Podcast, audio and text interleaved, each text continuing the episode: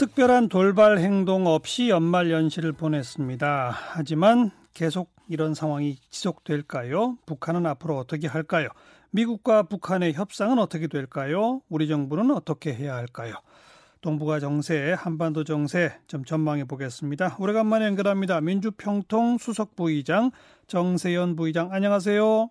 예, 안녕하십니까. 새해 복 많이 받으십시오. 새해 복 많이 받으십시오. 네. 청취자 여러분도 복 많이 받으십시오. 예. 방금 제가 표현했던 것처럼 뭐 크리스마스 선물이다. 또 연말이 시한이다. 그래서 뭐 12월 31일 밤에 뭘 쏠지 모른다. 뭐 여러 가지 예측들이 있었는데 일단 현재까지는 조용하네요. 그죠?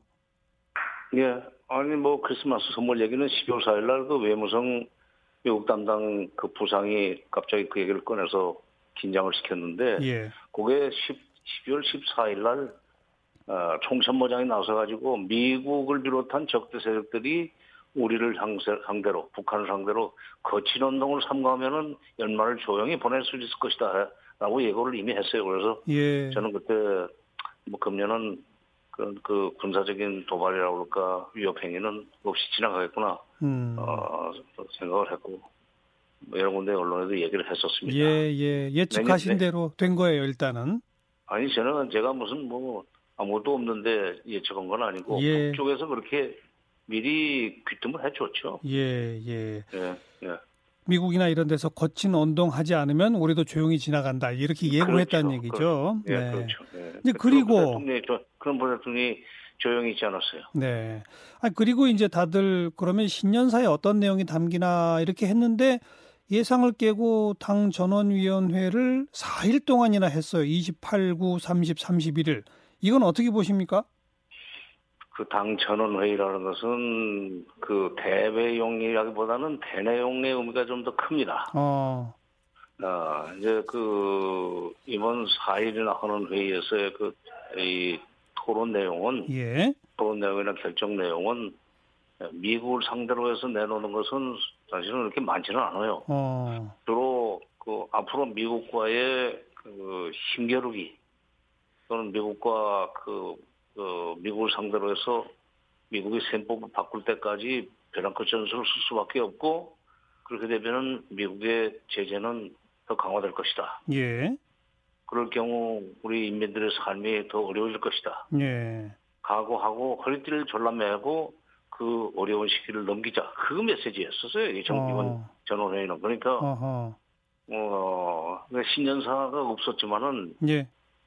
전원회의의 결정서가 중요합니다. 그러니까 보고서보다는 결정서가 더 중요한데 예. 결, 결정서 내용을 보면은 미국을 상대로 해서 위협적인 표현을 쓰질 않았어요.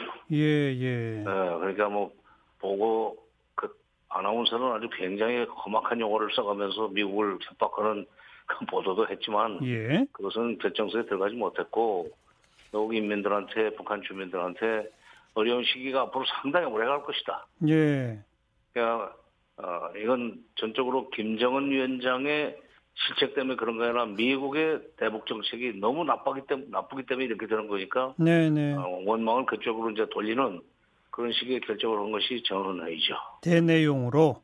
예, 그래서 뭐, 예, 뭐 1월 8일 날이 김정은 생일이고 예. 2월 16일이 김정일 생일이죠. 전- 예, 생일인데 예. 그런 날 뭐 손끝이라는 전망도 나오는데 예, 뭐 핵실험이나 ICBM 발사 가능성 얘기하죠. 아, 그 ICBM 발사하면은 그 바로 유엔 대북 제재가 시작될 수밖에 없고 그렇게 되면 중국 러시아도 어, 안보리 상임이사국으로서 협조할 수밖에 없는데 예, 예. 그런 상황을 만들 가능성은 좀 낮다고 봐요. 쓴다면 네. 유성이라고 핑계를 대고 실제 유성을 쏘아 올려서 유성 쏘아 올리는 기술이랑 ICBM 발사하는 기술자 사실은 같은 거거든요. 네. 같은 거죠. 어, 그러니까 위성이 돌고 있다. 지구 관측 위성, 음. 기상 위성이 돌고 있다는 식으로 비춰 지나갈 수는 있는데 미국은 발끈하겠죠. 예. 그렇게 예. 되면서 다른 걸로 이제 압박을 갈 텐데 북한이 그런 일을 자초할 정도로 경제가 간단치는 않아요. 그래서 네. 난 어, 바로 전쟁으로 가지도 않고 그렇다고 바로 회담으로 이어지지도 않는 음흠. 비전 비화 전쟁도 아니고 평화도 아닌 예. 그런 예. 상태로 상당히 상반기를 넘기면서 트럼프의 태도 변화를 북한은 기다릴 것 같습니다. 연말 시한을 그 지금 넘겼는데 예, 예. 또 시한 제한한다는 제시한다는 것이 조금 쑥스럽기도 하고 그러니까 어, 미국 하기에 따라서는 예. 어, 전략무기 개발을 속도를 높일 수도 있고 줄일 수도 있다.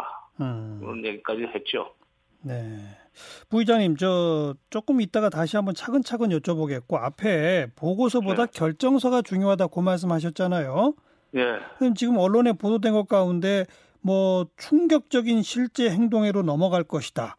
그리고 결정서에는 뭐, 결정서에는 그런 그런 표현이 없어요. 그러니까 세상은 이 조선민주주의 인민공화국이 보유하게 될 새로운 전략 무기를 목격하게 될 것이다. 이런 게 다 결정서가 아니라 보고서입니까?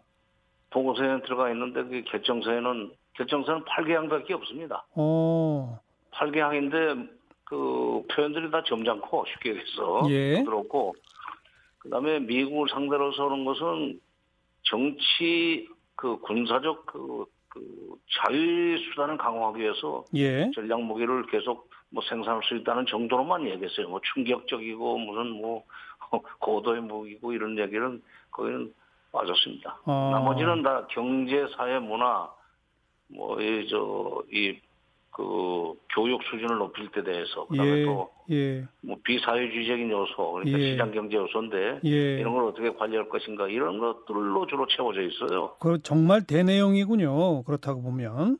그래서 보고서 그 다음에 당대 사회식이나 하는 것은 그러니까 중앙위원회 중앙위원 중앙위원 플러스 후보위원까지 해봐야 200 한 4, 50명 밖에 안 되는데 한 1000명 가까이 예, 방청을 시키면서 예. 회의를 한 거는 북한이 그동안에 상부 결정을 뭐 당 전원회의가 됐건 정치국회의가 됐건 밑으로 내려가는 과정에서 중간에 이제 전달 과정에서 자꾸 그 뜻이 축소되거나 왜곡되는 경우가 많이 있어서 이번에는 지도자 동지의 뜻이 좀 왜곡되는 것을 막기 위해서 그러니까 그야말로 그 직독직해식으로 네, 네. 얘기하려고 그러는 그런 그동안에 그러니까 이 행정 체계가 중간에 너무 다단계화돼 있어가지고 어, 상부의 지침이 말단에까지 제대로 전달이 안 된다. 예, 예. 어, 그거에 대한 반성이고 그것 때문에 김정은 위원장이 경제 분야에 있어서 뭐 일이 잘 안 된다고 과도 많이 냈다는 거 아닙니까? 어.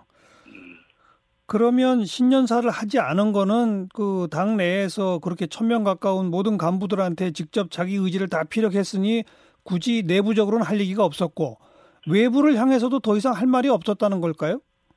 지금 뭐 여러 군데서 미국이나 나- 남쪽에서 아주 촉각을 세우고 쳐다보고 있는데 그러니까요. 신년사에 센 얘기 해가지고 그 오히려 유리할 것도 없고 네.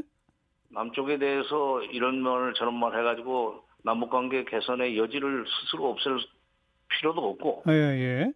그래서 여러 가지 그런 계산된 예, 행위라고 저는 봅니다. 그러니까 충분히 음, 음, 음. 인민들한테는 그, 그 김정은 위원장의 2020년 시정 방침은 전달이 된 거예요. 전달이 됐고.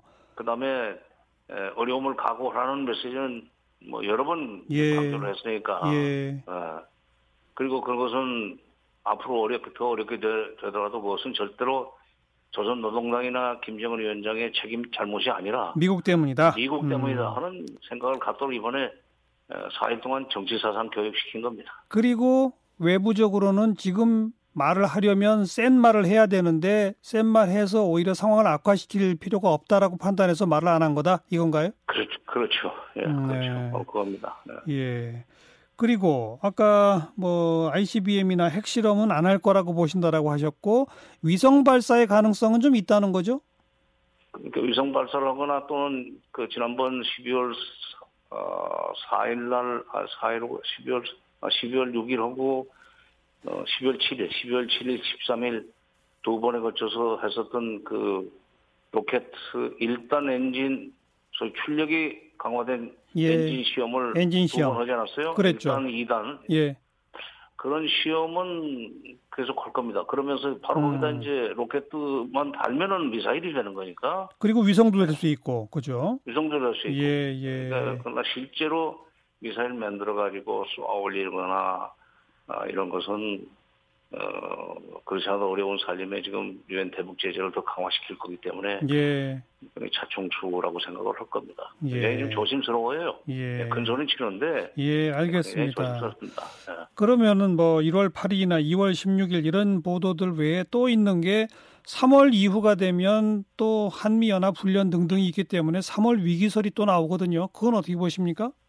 그게 그게 문제예요. 아주 질문 잘하셨습니다. 그러니까 어, 연례적으로 하던 그 훈련이 3월달에 시작되잖아요. 한미연합. 훈련이 3월달에 예. 3개월 간에 걸치는 하는데 이게 6월 12일 날 그 하노이 회담할 때 아니 저 싱가포르 회담할 때 어, 북한이 핵실험과 미사일 발사 안 하는 조건으로 미국도 군사 훈련을 안 하기로 예. 했거든요. 그렇죠. 그 믿고 또 작년 9월 19일 날, 그, 이, 평양에서 국방장관끼리 또 별도의 군사 분야 합의서도 만들지 않았습니까? 예. 그런데 금년에 그 훈련, 한미연합 훈련, 비록 CPX, 그러니까 그러니까 축소된 형태지만 했죠. 또 했고. 19년에도. 예. 그 다음에 그, 저 뭐, 미국의 전략 자산들이 한반도 상공에 막 그냥 날아들고. 자주 왔죠. 예. 예. 그다음에 또 한국에서 F-35의 전폭기를 사왔죠. 예. 사왔고 그것을 앞으로 뭐 40대 산다는 그런 계획이 발표가 그렇죠. 되니까 예. 북한은 이거는 이거는 지금 어, 이 군사적으로 미국 미국을 미국과 한국 정부가 북한을 군사적으로 압살하려는 것밖에 더안 된다. 아.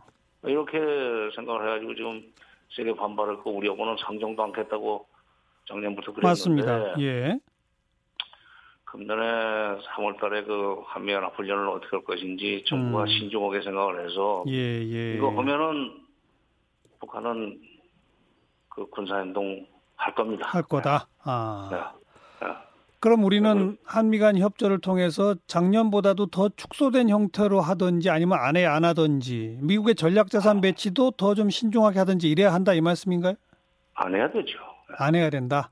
아, 왜냐면 미국이 동맹인데 네.